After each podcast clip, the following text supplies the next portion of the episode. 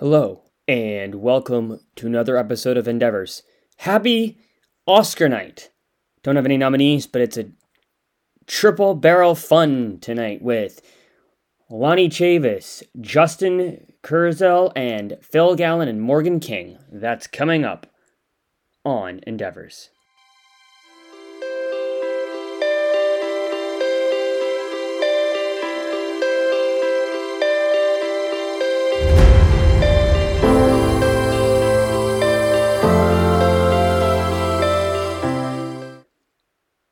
I've always loved the Oscars. I've watched them religiously since I was about, I think, nine or ten, uh, only missing, I think, two or three uh, due to work commitments. And uh, this year was the first time I felt a real sense of indifference to them and to the ceremony. Maybe it was because of their decision to cut certain awards from the telecast in an effort to make them shorter. Didn't work. It ended at 8:30 uh, Pacific time, which is about half an hour longer than they wanted it to go. Um, you know, maybe it was because I just I hadn't been to the cinema in in forever, and so I hadn't got a chance to see a lot of the films. But I watched it anyway, and I'm really glad I did because uh, you know, in in spite of everything, um, some of the pointless banter between the hosts. Although I love all three of the hosts, I just think the their shtick could have been worked a little, reworked a little bit differently. Um, the introduction, which I didn't think needed happening, um, they could have maybe cut back on on some of the montages. Um, in spite of all that, having athletes introduce James Bond for whatever reason, in spite of all that, it worked. You know, seeing Francis Ford Coppola and Liza Minnelli and having Ariana DeBose win, it worked. Um, and big shout out to Canada's own Ben Proudfoot uh, for winning the Academy Award for Best Documentary Short Film, or Best Documentary Short Subject, as they call it, Queen of Basketball, executive produced by Shaquille O'Neal. Also, Denis Villeneuve, although he didn't win, uh, the film that he directed, Dune, uh, won six awards, I believe, and it was nominated for, for 10 overall. Um, it just goes to show that film is so much more than any one person. Um, and so much more than, than any one department, you know. Uh, Dune won a lot in the technical categories. Um, and Coda, my love for Coda will never die. I love Coda. Um, deafness runs in my family. It was an important film. So glad to see it do so well. So, I've got three guests on today in three films. I know it's rare, but it happens sometimes. And while none of them are Oscar nominated, uh, they're all great films uh, in their own right. I'll be speaking with actor Lonnie Chavis. Uh, he is at the center uh, of a new horror film called The Boy Behind the Door. It's a great film. And then, speaking of brilliant horror films, one of the most interesting, most innovative films I have seen in quite some time. Uh, the animated adult horror fantasy film, The Spine of Night. I'm speaking with co writers and directors Phil Gelatt and Morgan King. But first, we go to the land down under, the land of Oz, where Justin Kurzel uh, has a new film out called Nitram. Uh, Justin has done a lot of films inspired by true events over the years. Uh, you may remember his film from just a couple of years ago called The True History of the Kelly Gang. Uh, he's also directed an adaptation of Assassin's Creed, Macbeth, uh, and his debut was Snowtown. Much like Snowtown, Nitram uh, is based on a true event that happened in Australia uh, and it deals with murder. In this case, a school shooting. Uh, Nitram is uh, inspired by, or is a, I guess, a, a loose adaptation of the Port Arthur massacre that happened in Port Arthur, Tasmania, in the mid 1990s.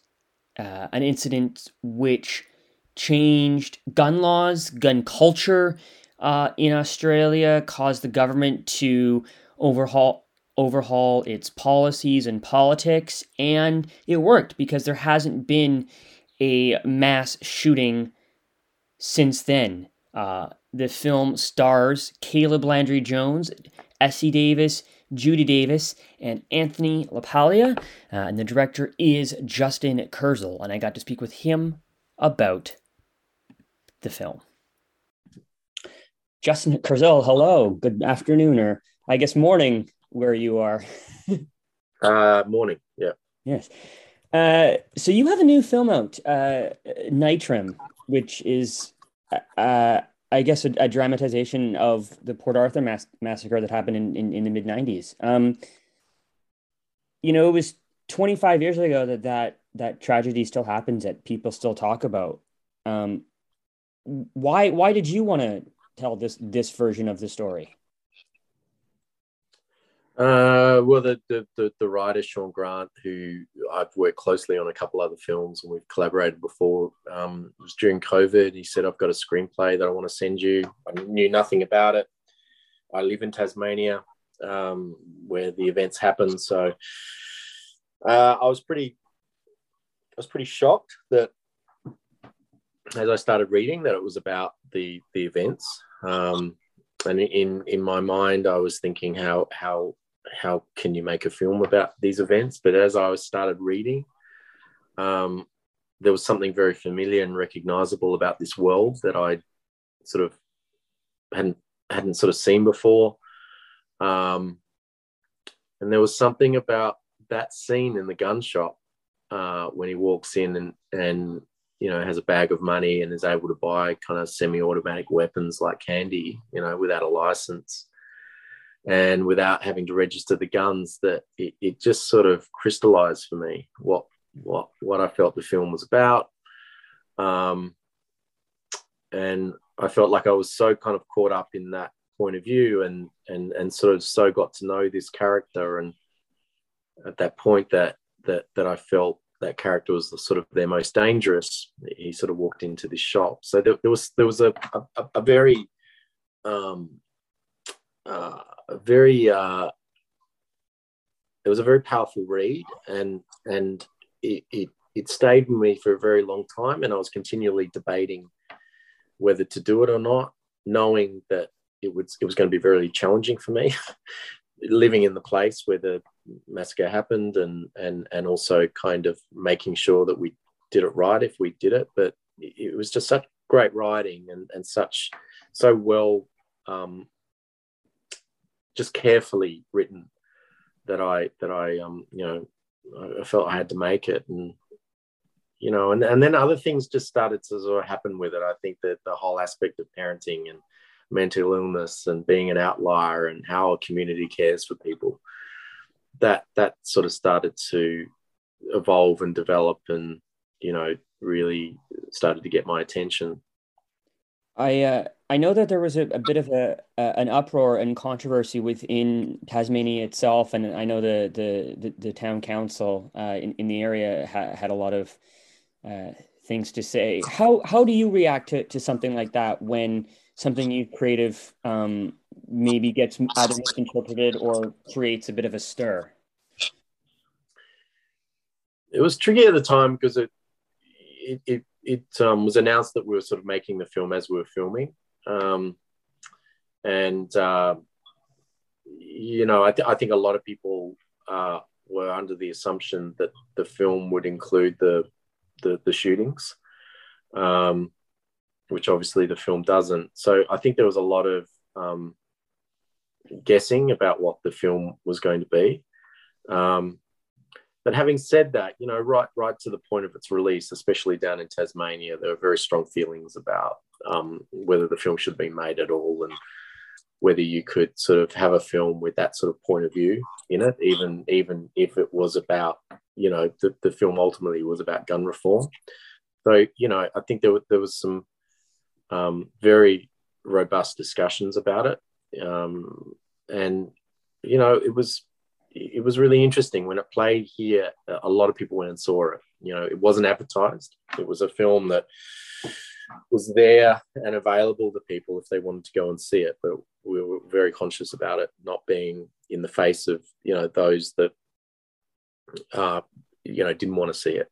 Um, but a lot of people went and saw it here, and, and it was fascinating the discussion about it. You know, and how, how how people were. I guess a lot of people were learning about the events, but I think it started to stir up a discussion about things that people were quite surprised about. Um, so it's it's it, it, it, I'm you know I'm not going to deny it. it's a film that's um, had you know uh, you know had a lot of people sort of say look it shouldn't be made, but um, you know I, I think it's also a film that's started you know an enormous sort of conversation and discussion about how we start to talk about some of these tragedies. Uh, you know, on that note, you know the the real Nitram Martin Bryant clearly had uh, mental health issues as as Nitram does in this film, and how how how does a story like this help advance those conversations? Because you know there are those who have mental health issues that don't like the narrative of mental health being used as an excuse in incidents like this, and yet a large proportion of the people who commit these do have mental health issues. Um, as someone who who's made two films about, about um, murders, how, how how do you see that conversation?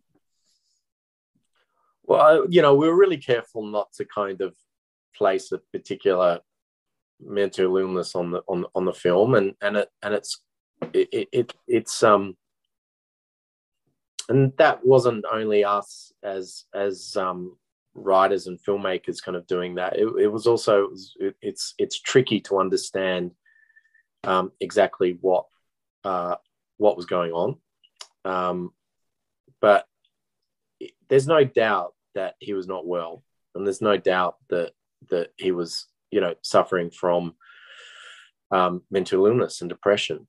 Um, but I think hopefully what the film also speaks to is the many other factors that were surrounding that, and and and and especially um, gun reform um, that allowed this person to be able to kind of you know walk into that cafe with the sort of weaponry that he did, um, and I think it also kind of you know it, it asked us how we how we deal with outliers, you know how we deal with those that that are you know on the fringes that do fall between the cracks that are the person that you cross the road to make sure that you don't pass. I mean, you know, this was an individual that was pretty pretty visible, you know, and was around. Um, so, you know, it, it, it asks questions about you know how we how we look after each other.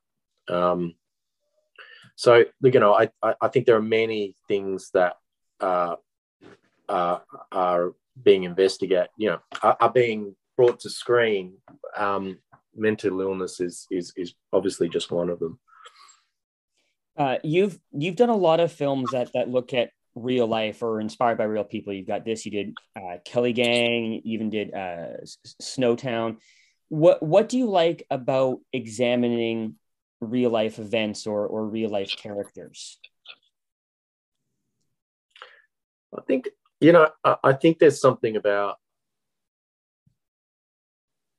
you know when when when there's an event that's large and, and and when there's a group of people that have been heavily written about or an event that's been heavily written about i think there is something that especially sean and i um, are really intrigued by the human aspect of it all. You know what okay so what is this family? What is this you know the the young Jamie Vlasakis in in in in in Snowtown. He's 18 years old. He's living in this particular community. Okay, well, what's that community? How does someone like John Bunting come into that community and is able to seduce a whole community. What's going on in that place?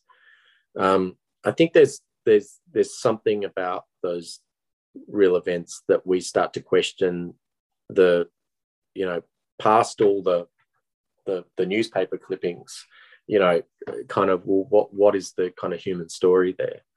Um, because the events are so large and and and, and especially with snowtown and more so with Nitram so horrific you're trying to make sense of it on a, on a human level as to kind of why and how you know people make horrific choices or behave like this and I and I think that's you know I think that's something that we're we, we've been interested in and especially within young men um, that um, you know we've we've obviously kept on coming back to.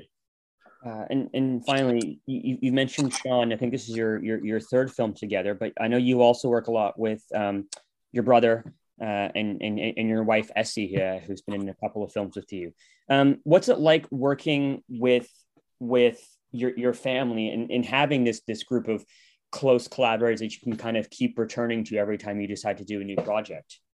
It's fantastic. It's it's it's it's it's amazing to have the opportunity to keep on working with people that you know want to work with you and you've got a shorthand with. I mean, just the other day I was talking to Essie about I'd love to get a company of actors together and and keep on doing a series of films just with those same actors because I I, I do think that special work comes from that familiarity. Um, and then just on top of that, I'm blessed that you know to, to be able to work with your family members on you know on productions like this is is is pretty pretty incredible. And you know and and at the end of it to not be ripping each other's heads off and and actually enjoying the process is pretty kind of rare as well. But um yeah i'm just lucky you know i'm i'm, I'm very lucky. I'm surrounded by talented people and it's amazing that i can kind of collaborate with them on my own films? Well, uh, the film is Nitram, and it will be out here in North America in digital rental and AMC Plus on March the 30th. Justin Kurzel, thanks so much for your for your time this afternoon. Pleasure. Alrighty, take care. Thanks, man. That was Justin Kurzel. He is the director of Nitram and that film will be out on digital and on demand here in North America on March 30th. If you happen to be listening from Australia, uh, it was released digitally on the Aussie streaming service Stan on November the 24th. We're slowly moving into more horror, but we're going uh, from real life to fiction. And you know, so often we see horror films that have certain tropes, you know, the final girl, um, usually the the villain is um, either a madman or some deformed human. The boy behind the door has none of those things. Um, it centers on two best friends who are essentially taken hostage by a woman. Uh, and I don't want to give too much away, but it, it's it's a really, I think, interesting look on on childhood and just kind of flips the script uh, a little bit on the horror genre. Uh, one of the stars of the boy behind the door is Lonnie Chavis, who you may remember most from The Water Man. Uh, I had a chance to speak with Lonnie uh, a little while back about the film. Here is me and Lonnie Chavis. Awesome. Lonnie Chavis, good afternoon. How you doing, my man? I'm doing great, man. How about you? Good. Nice, nice and sunny behind you, I see. Yes, sir. uh, slight, I guess, I guess a different atmosphere than uh, the boy behind the door, uh, your new movie on Shudder. Uh, would you describe yourself as a horror fan? Yes. Yeah, I've always wanted to do a horror movie. I'm so happy I did this one. What, for for for a young actor, what what is the appeal of of a horror film? Because it it, it is it's broad and also specific at the same time. You mean filming it or watching one? I, I guess you know just just you know filming it and and, and getting and, and getting to make it you know and in Yeah. the, the the appeal of that genre. the appeal of that genre. Well, I've always loved horror movies, and I've, like I said, I've always wanted to shoot one. So I was really happy I shot this one. And also, I feel like it's, it's really fun to film. Honestly, I feel like it's really fun to film. There's a lot of heightened emotions with this you know you you let out you let out screams you you let out tears is it easy for you to to tap into that kind of raw emotion Well, I have my own acting style, and from pain and trauma and loss in the past, I tap into those emotions when I'm trying to tap into a deep feeling for acting.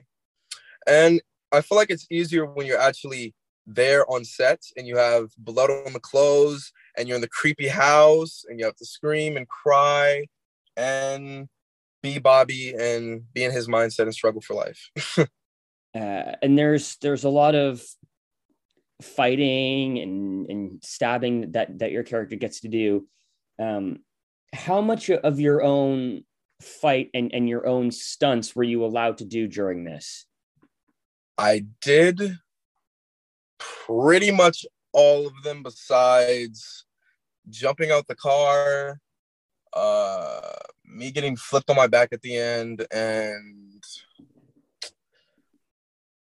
man, um I think those might be it.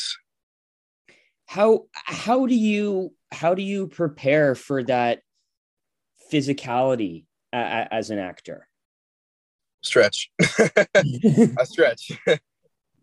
um you you also you know you you- your your character um is is best friends with Kevin who who's played by uh by by Ezra in the film what what kind of what was there any sort of talk between the two of you or or, or rehearsals between the two of you to to kind of portray this friendship on screen or was it the first you know your first day meeting meeting each other was the first day filming and it was just you know we're all in let's go Well, I remember in the comeback.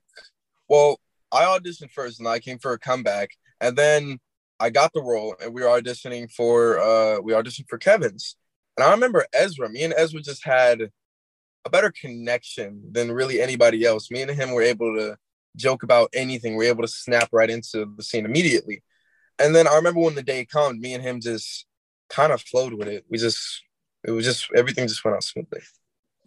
uh, you know, given given everything that that happens in this film, from you know, from the creep to the to the kidnapper to you know to to just the the, the back and forth, was there was there one scene or, or or one moment that you filmed that that stood out as a favorite to you? the, the trunk scene. I feel like it stands out as one of my maybe one of my best performances because it was an actual trunk. It was an actual car, and they took some of the seats out so they could put the camera right there. But we were locked in an actual trunk. It was actually locked down. We had to kick, scream, and we just had to keep and keep doing takes and keep repeating it. I feel like it was definitely one of my best performances.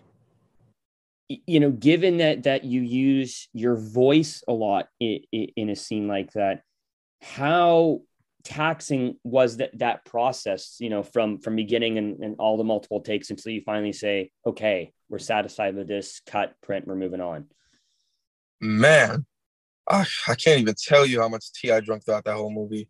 I can't even tell you. So many cough drops, so much tea. I can't tell you, man. um th- that must have been like a, a very interesting scene to film because you know you're, you're in a very enclosed space and and and you mentioned they they took out the seats but it's very you know it's very dimly lit it's very It was very dark. It was a little chilly. We had zip ties on our hands and we had duct tape on our mouth.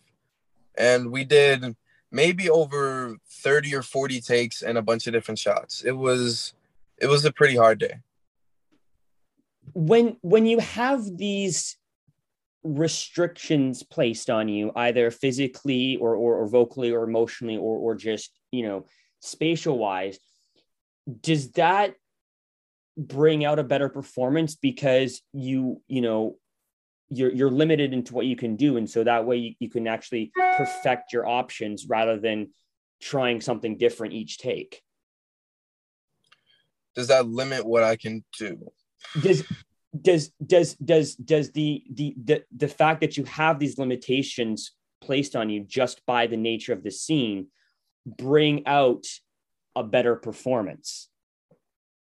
I don't feel like it brings out i mean you could say that. It helps. Yeah it helps but i don't know if it brings out a better performance.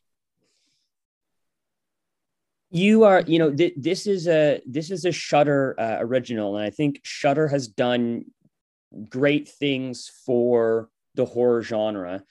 What what do you like the fact that this movie is, you know, it's premiering on a streaming service, but it's it's premiering on a service that's dedicated to horror films rather than just, you know, like like a Netflix or, or an Amazon or or you know in theaters, and that this film will actually get seen by fans of the genre. Is is that something you think about at all as an actor? Yeah, because now the horror, the horror uh now the horror side of uh of movie watchers will see me, and now they'll see what I can do, and then they'll get even more interested, and now they'll watch other things that I'll do. And it's also on DVD and video on demand today, so now everybody can watch it too. Um, you know, I horror. I think horror is one of those genres that that has a really intense, passionate fandom. You know, there's just like there are fantasy cons, there there there, there are horror cons. Um, it, since the you know since making this movie ha- have you started to have maybe different fan encounters than you've had in the past um, i've had quite a few people come up to me and say they loved the way i acted in boy behind the door and they were horror critics so it was it was pretty cool. I mean not a lot of people yet but i'm sure i'm sure more people come up to me i hope. What do you you know it's it's always debatable whether you know horror films have a message or you know or or whether they're just made for entertainment value. Is is there something about this movie or or, or from this movie that you would like fans to notice to to, to take away well the most one of the most important things about this movie is friendship you can see Bobby had a choice to leave and come back and call for help, but he went inside and stayed with his best friend. Friendship is important. Um, love is important, and safety is important. This is a reminder just to be safe, please. On that note, you know, I think so often in, in film and in horror specifically, when we see intense friendship depicted. It's often between women, girls, or you know the ma- male male friendships are, are, are sort of a little more like bro and, and and braggadocious. And and this was really, you know, it was a lot more tender, I think, and and and, a lot more sensitive. Um, what what do you think that says about societal expectations of what friendships are or should be? I feel like are you asking me what friendships are should be or what the expectations are? Well, I, I, both because you know I, I I, think the, the the friendship that kept you know that's portrayed in, in this film is is not something that that that is typically seen. I, I think because it's slightly frowned upon that you know young male friendships can't have the same emotion as perhaps female friendships. And so what do what do you think friendship means to you? And why do you think there is that stereotype within society i am going to be honest i don't really think that way about friendships i me and my best friend me and him we've known each other for six years and we tell each other about everything. We trust each other about everything. We have each other's backs. we get happy, we cheer each other up every time we see each other. When we're in the sad moments, we make jokes about it to cheer each other up. I mean, what I think friendship is about is just happiness and happiness and, and trust, I guess. Um, you know, speaking of trust, there's you know, like I said, there's there's a lot of back and forth in this movie, you know, between you and Nika or between you and and, and, and Kristen when when you're doing a very intense scene how much innate trust do you find you have to place in your scene partner? A lot a lot because then if he mess up then we have to redo the whole thing. And if i mess up then we have to redo the whole thing. Or something breaks or something or prop messes up. I mean you have to rely a lot of trust on everybody. There's always a lot of you know effects in horror film whether it's you know fake blood or or or you know smog or anything like that. Is is is that a side of the industry that that you enjoyed you know working with and, and, and learning about just sort of you know what what goes into oh hey now you have to place you know blood on me here or you know there's going to be something something coming in from there is is is that a is, is it fun to learn about those types of things as an actor yeah, it was fun to play with fake blood. I mean, fake blood is it's way nastier than I thought it was gonna be. I thought it was just like dyed water, but it's actually sticky and gooey and has like dark little pulp and it's pretty nasty. You, but I'll admit it was it was really fun to play with the makeup that they had for me. Do, do they still use um corn syrup these days in blood? I know that that used to be a thing. I don't know. I do not know, but it was nasty. you know how in terms of you know your your your screaming and and you know all, all the fighting how specific does the the choreography have to be and and in a film like this how much room is there for improvisation there was a lot of room for for improvisation like screams i mean most of the movie was improv when it came to no lines in a scene Screams just came out of nowhere. If if you felt comfortable, this is what the director said. If you felt comfortable doing a scream, or if you felt like this should be here, just do it. And that's basically what we did throughout the entire movie. And when it came to choreography, there wasn't a lot of it. There was mostly only choreography when we had to deal with the axe or a sharp object. It, screaming can be a very specific action in, in, in the way that it's done. Did you have to take were there any sort of training that you had to take in to learn how to scream properly? Because if it's done wrong, it, it can really wreck your voice. That's really what I thought I had to do, but no, apparently not. I just went to set that one day and then I just started screaming.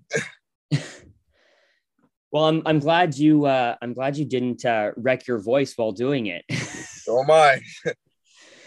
um, well, the film is The Boy Behind the Door, and and it is, you said it's out on VOD and DVD today. Uh, and it was also, and it's also a Shudder original series that you, or sorry, Shutter, Shudder original that you can find on Shudder now. Lonnie Chavis, uh, thanks so much for stopping in today. No problem. Thank you for having me, man. Alrighty, have a good day. Cheers. Good man. Thank you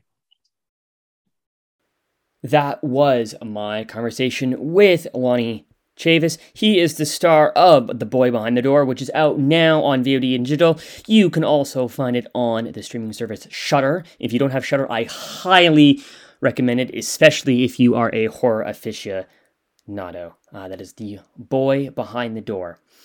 Speaking of Shudder and really, really innovative uh, horror films, and this one's more horror fantasy, but it is uh, one of the best films I've seen in, in quite some time. The Spine of Night. The writers and directors of The Spine of Night, they co wrote it and co directed it, are Philip Gelatt and Morgan Galen King. Uh, Philip is known for his work on the amazing Netflix series Love, Death, and Robots, season two of which is out now. Season three, I believe, is coming out very soon, and he might give us uh, a couple of hints on that. Uh, Morgan King also comes from uh, the film world, film world as well. Uh, he has worked in uh, animation on a short film called uh, Exordium, uh, as well as in Drop Dead Gorgeous. How do I describe The Spine of Night? Well, here's what IMDb says ultra violent epic fantasy set in a land of magic follows heroes from different eras and cultures battling against a malevolent force. Uh, when I when I talked to to Phil and Morgan, I sort of described it as also an origin story for humanity. Um, and it's got a really great cast: Lucy Lawless, Richard E. Grant, Patton Oswalt, Joe Manganiello, Larry Fessenden, Abigail Savage, Betty G- Gabriel. It's unlike any film you've seen before. Uh, you know, it's funny, they were talking about um, today at the Oscars uh, best uh, animated short film. Um, and the, the two guys that won, uh, they're Hispanic, and they were talking about the budding move or the the, the budding um, ad, you know animation for adults sort of filmmaking subculture. And this spine of night i think epitomizes that in every single way. Uh, this is my conversation with phil Gelatt and morgan king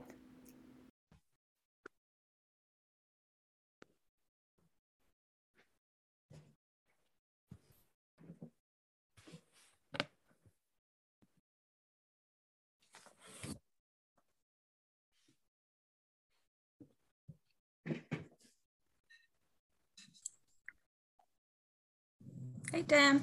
Hello. How are you? i'm good how are you hi phil Good. think I, Hello. I- Just waiting for Morgan. Yeah, I think I saw that he had joined. Sometimes it just takes a minute. Yeah. I can. I'll send a message to you. Uh, yeah, it's oh yeah, there's the uh, uh, hold on. Oh, there he is. Yep. Okay, sorry to keep you waiting. no problem. Great. Well, you have, ah, let's see, about 20 minutes for this interview. yeah, that sounds great. Perfect. I will put myself on mute um, and I can give you a little cue if you're starting to run over because we have another interview after this. Perfect. Hey, All Thank you. Philip Gelatt, Morgan King. Hello. Good morning, gentlemen. Hello. How are you doing? I'm doing great. It's a you know little little blustery out today, but not so bad. Not so bad. Cool. um, you have a very interesting film that I just had a chance to see, "The Spine of Night." Um, and I know both of you kind of have a, a background in animation and, and, and video games. What? How? How did this project all come together uh, for the two of you? I had been working on short films, you know, sort of refining the rotoscope style to, you know, you know, with each project, I think we're getting a little better at it. Um, and then in 2013, I was working on Exordium, which is a short film that uh, sort of ties into the larger film, if anybody's looking for more. Um, and I so I'd done that in 2013, and it sort of made it rounds on the internet, and eventually someone uh, got it in front of Phil. Yeah. So I saw Exordium and thought that it was rad, which is maybe the only word I can use to describe it. Uh, maybe a dated uh, adjective, but it's rad. So I sent Morgan a message and was like, "Hey, I love this short film. Like, let's figure out some way to do something else together. Do you want to do a like? Would you want to do a feature based on the short, or would you want to do something else? Like, let's just." Let's let's communicate and figure something out. So very quickly we settled on the idea of doing a feature, you know, set in the same world as the short film, and then I, you know, I'd been working already as a screenwriter for a while at that point, and um, just sort of thought to myself that nobody in Hollywood would let us make this movie in this animation style, and so then just like started to put the pieces together to do it in an in an independent way, which is how we were working for most of the time. And then way many many many years later, when we needed more money, we we brought on the sort of bigger names to to like solidify our the the finishing of the film. But that that's sort of how it how it came together at the beginning. Rotoscoping's a, a very interesting technique. I know of um, a bigger, big rotoscope film. There's a Scanner Darkly by Richard Linklater, and I know what he did is he got all the actors to act it out and then paint, basically paint over uh, in post. How did, what was that process like for you? Did did you have? I, I know in the credits there there was some motion capture people, but did you have them walk through the motions and then you just animate over them? Yeah, basically the you know it's, I mean rotoscoping's been around since the the dawn of animation in some form or another, and you know it's sort of like you know it's the ancestor to the the digital motion capture we have today in you know most blockbuster films. But the um, the approach we took was as close as you could get to the way Ralph Bakshi was doing it in the 70s, but working on a computer. So it was we filmed the live action reference uh, of you know you know cast the the entire film, did the whole you know shot every single thing that we could uh, in a warehouse in Pawtucket back in 2014, and then when you're animating it, it's it, I think people have sort of an intuitive sense that they they sort of get how that would work, um, but it's because it, but there's nothing automated and nothing of the live action ends up in the finished animation. At, at least not the way we do it. So it was much more uh, because we're trying to do it in the Bakshi style. He comes from more traditional animation, so this is, we were still using like keyframes and onion skins, and it was closer to to that than say motion capture or a lot of other sort of modern rotoscope ish things, you know, like the Linklater stuff. You know, it's interesting because I mean we're we're starting to see a shift now, but you know, I think traditionally, or at least in sort of the big mainstream culture, animation has always been this, you know, family sort of for everyone method of storytelling. How how does how how can we expand our minds uh, of animation to, to tell these these sort of darker underground stories that maybe aren't necessarily family friendly or in our case specifically not family specifically not family friendly uh, that's a really good question i mean it, it is as you say i think it is a little bit of a uh, and I'll let Morgan speak to this too. It feels a little bit like an American problem to, to me. I think that, you know, in Europe and certainly in Japan, um, and maybe in other areas of Asia, like, you know, animation, they've been making animation that was for adults, either thematically or or content wise, for a long time. With I, you know, I think a, a relative amount of success. Um, maybe not a huge amount, but it, you know, it's been around. Whereas in America, it it has you know it's like fits and starts like in the late 70s there was bakshi and heavy metal and then in the 80s like so many cool things uh it died out and just sort of went, went away and then uh, but in terms of how we get it back into the culture, I really don't know. Other than you know to to sort of support it. If you, if you like it, well, okay, I would say it's a three it's a three part it's a three part program.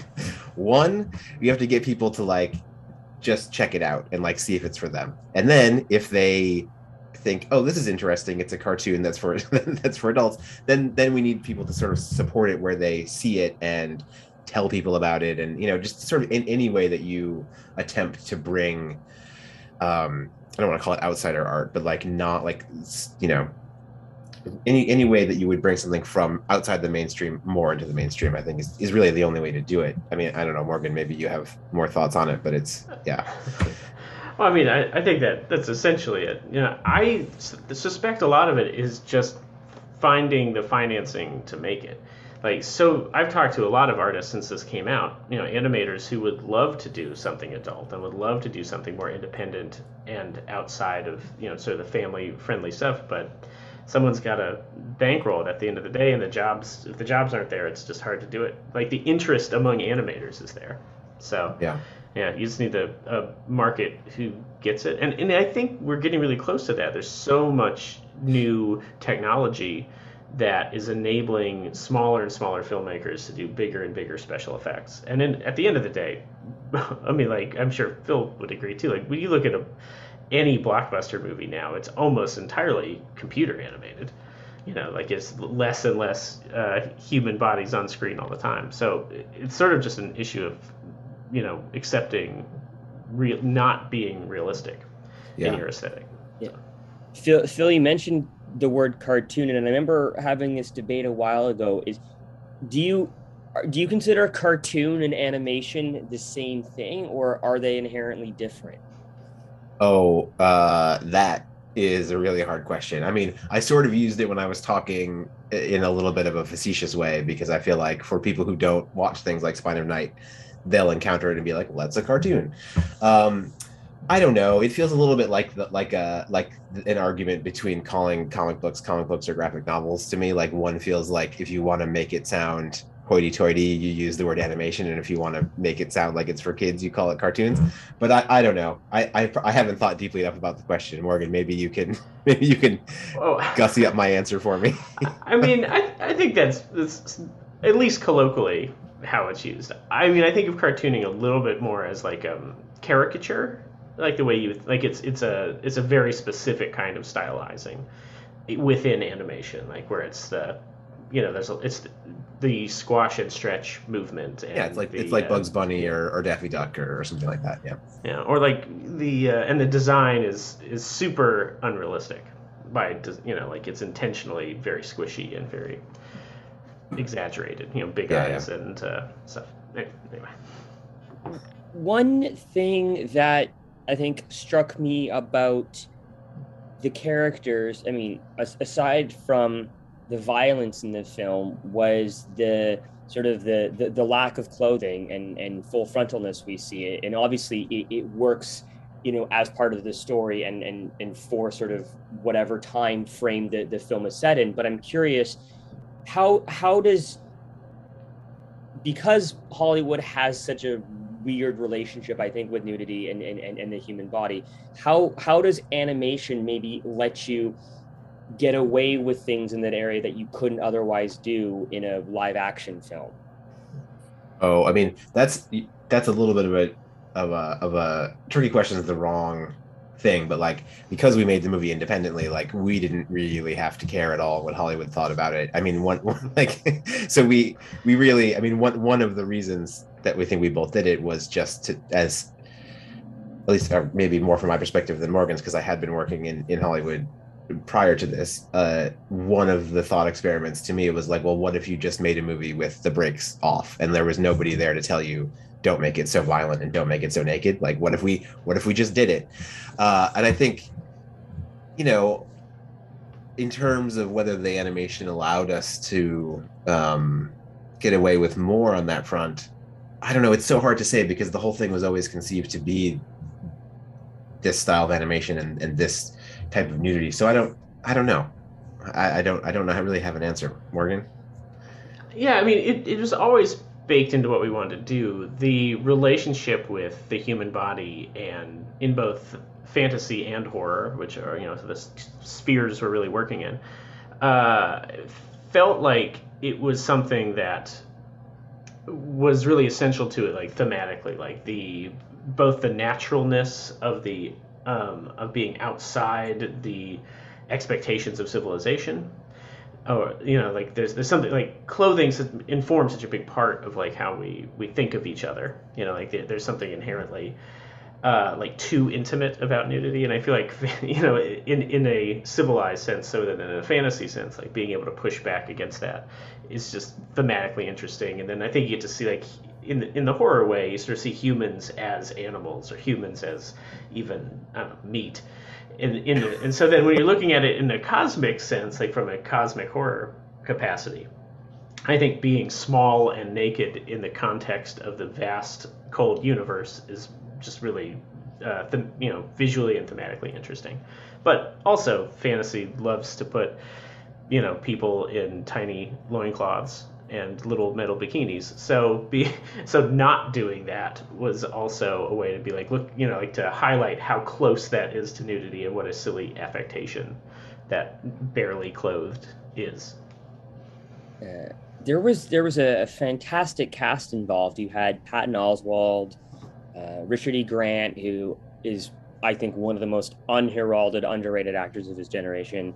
Um, Lucy Lawless, Joe Manganiello, cameo by Larry Fessenden, who I think is like the king of every like he's the horror king. Um, you know, for for an independent film, how did you go about assembling this cast? Yeah, so we we brought the voice cast on pretty late in the process. Um, so we were able to. Well, I guess the thinking was this: if we if we had approached big name actors when we just had a script and uh, nothing else, I think they all probably would have been like, "What the hell are you talking about? I don't want I don't want to do this." So what we did was, or they would have been more skeptical. So at the very end, towards the very end of the process, when we had the film, you know, there were chunks of the film that were fully animated, fully colored, and, and had full, and had backgrounds. Um, at that point, we started to approach the bigger name cast, and so we could show them like this is what it's going to look like. Um, this is how it's going to sound. We even had some sound design and and, and score in it at that point. Um, and we just you know we went through their agents and we tried to be very specific about who we were approaching in terms of who we thought would would respond to the material. So Joe Manganiello notoriously loves D and D and loves dark fantasy, so he he very quickly signed on. Lucy um, doesn't, as she will admit to, doesn't really love the genre, but she has been working in it her whole life, so she certainly gets it. And and really, I think to be honest, of all of them, responded the most personally to her character. Like she really, you know, wanted to do right by Tzod and and and really just like love the way that she was presented in the film. Uh, Richard, uh, I agree with you 100%. Is just an amazing an amazing actor. Uh, I have no idea if he has a proclivity for fantasy, but I just love him. So when the idea came up to see if he wanted to do it, I was like, hell yeah! And then I am still stunned that he said yes because he's he's so he's so good and he's so good in, in the role. Uh, and you know, Patton also also is a nerd, and Larry Fessenden is I just love him. he's just as you say, he's he's a he's a king, and he came he came on, uh, and yeah, I mean, it's just a perfect role for him, a, a screaming lunatic. Uh, he's, he's so good.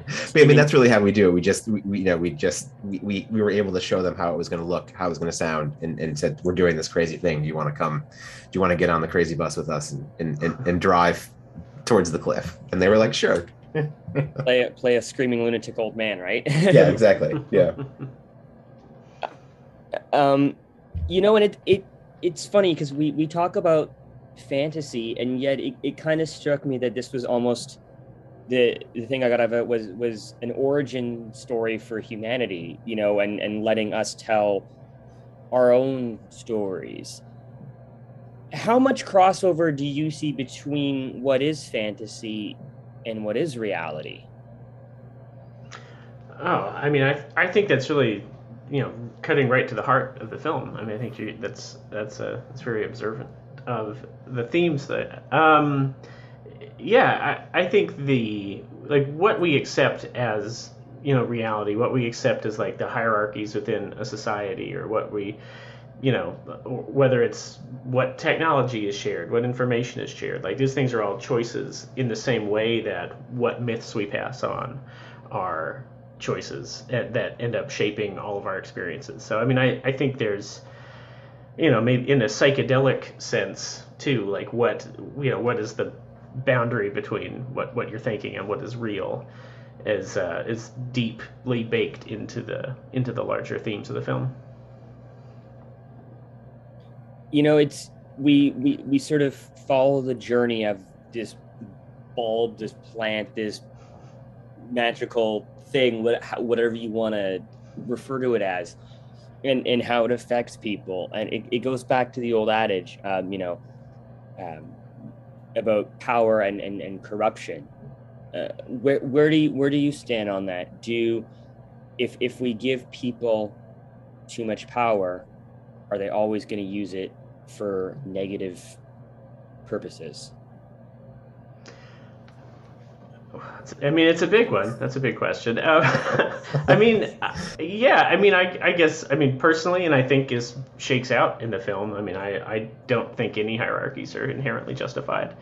You know, I, I think that uh, unequal distribution of powers largely, um, you know, the source of, of all oppression in human history. So, so personally, I mean, I think you know, you know, uh, and that's sort of what I was, you know, I think we're getting at the the closing shots of the film as well, to not give anything away. Yeah, absolutely. I mean, uh,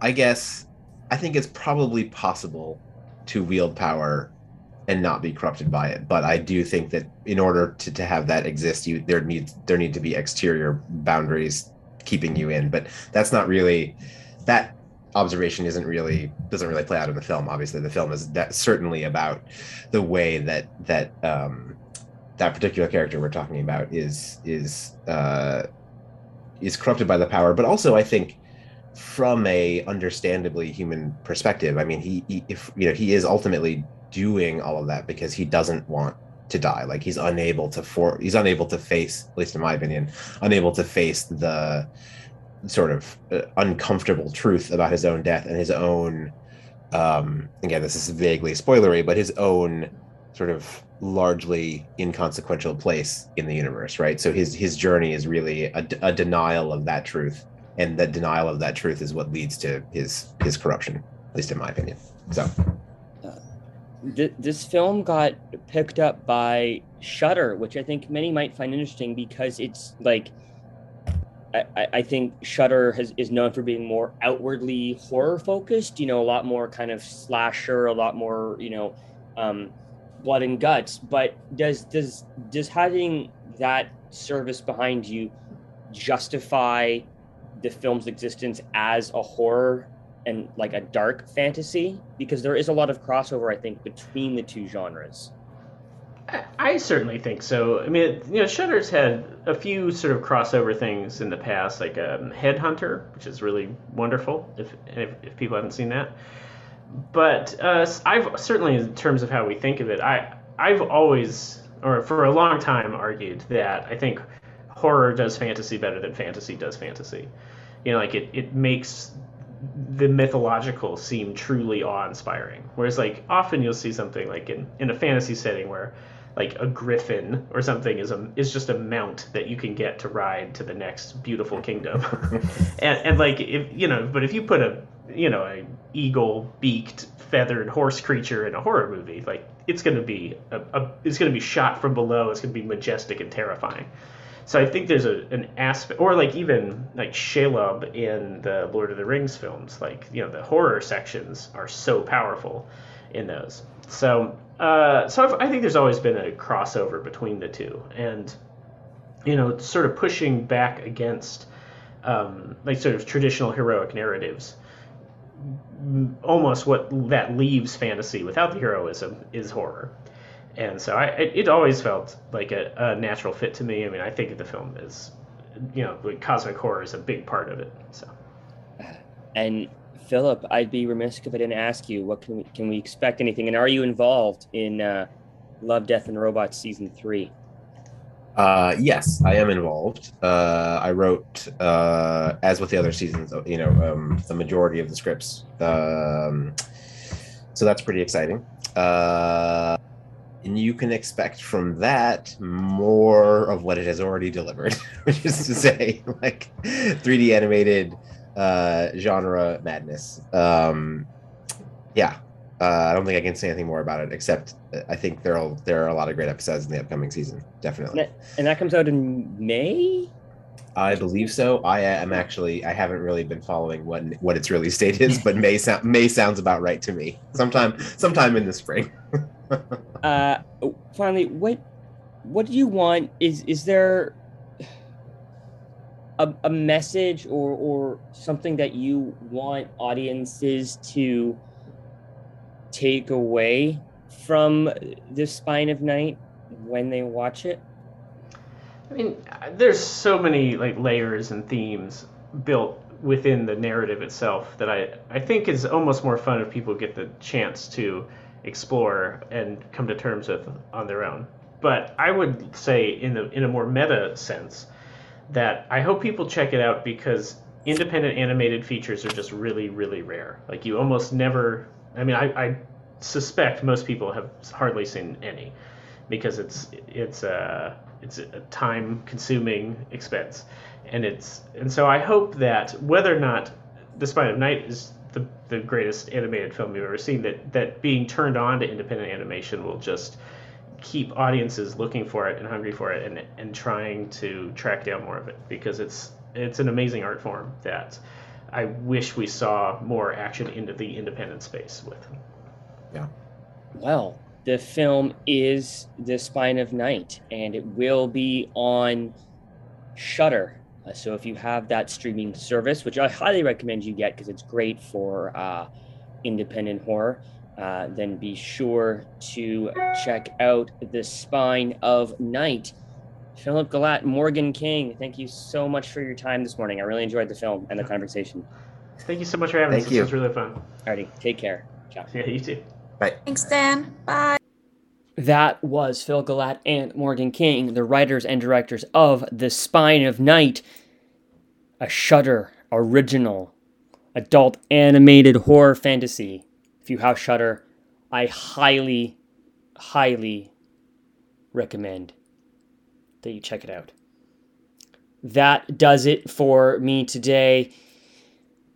Um, as you may have guessed, uh, the uh, new episodes that kind of get posted not infrequently because it's still once a week but you know it, it, it's a little bit um helter skelter right now in terms of you know specific days or, or, or when i post them. Uh, i'm just trying to balance a lot of things. I've been doing a lot of writing um, trying to book a vacation potentially trying to move uh, move my life uh, across the Atlantic Ocean. Um, and you know this this podcast, this series that I've been doing for twelve years is evolving and and changing and you know ebbing and flowing and, and doing many different things and I don't know where it's gonna go. Um, I've got some interviews lined up, but you know it it, it may it, you know it'll go up, it'll come down, it may rest, it may relax, and try, you know, I'm just I'm trying a few different things in terms of what I what I want this to be. Um, you know, I, I've had people tell me that it's good, but maybe it needs to be more specific. Maybe I can, you know, split the longer form interviews off into something else. Anyway, um, so yeah, just just be advised, you know, that it'll it'll be up, it'll be down, and it it may be a little irregular for a while. Um, you know, they'll, they'll be doing different things with it, but I will uh, still be doing it. Hope you all enjoy the Oscars. My congratulations to Ben Proudfoot. My congratulations to Coda. Thanks for tuning in. I'll see you next time. Ciao for now.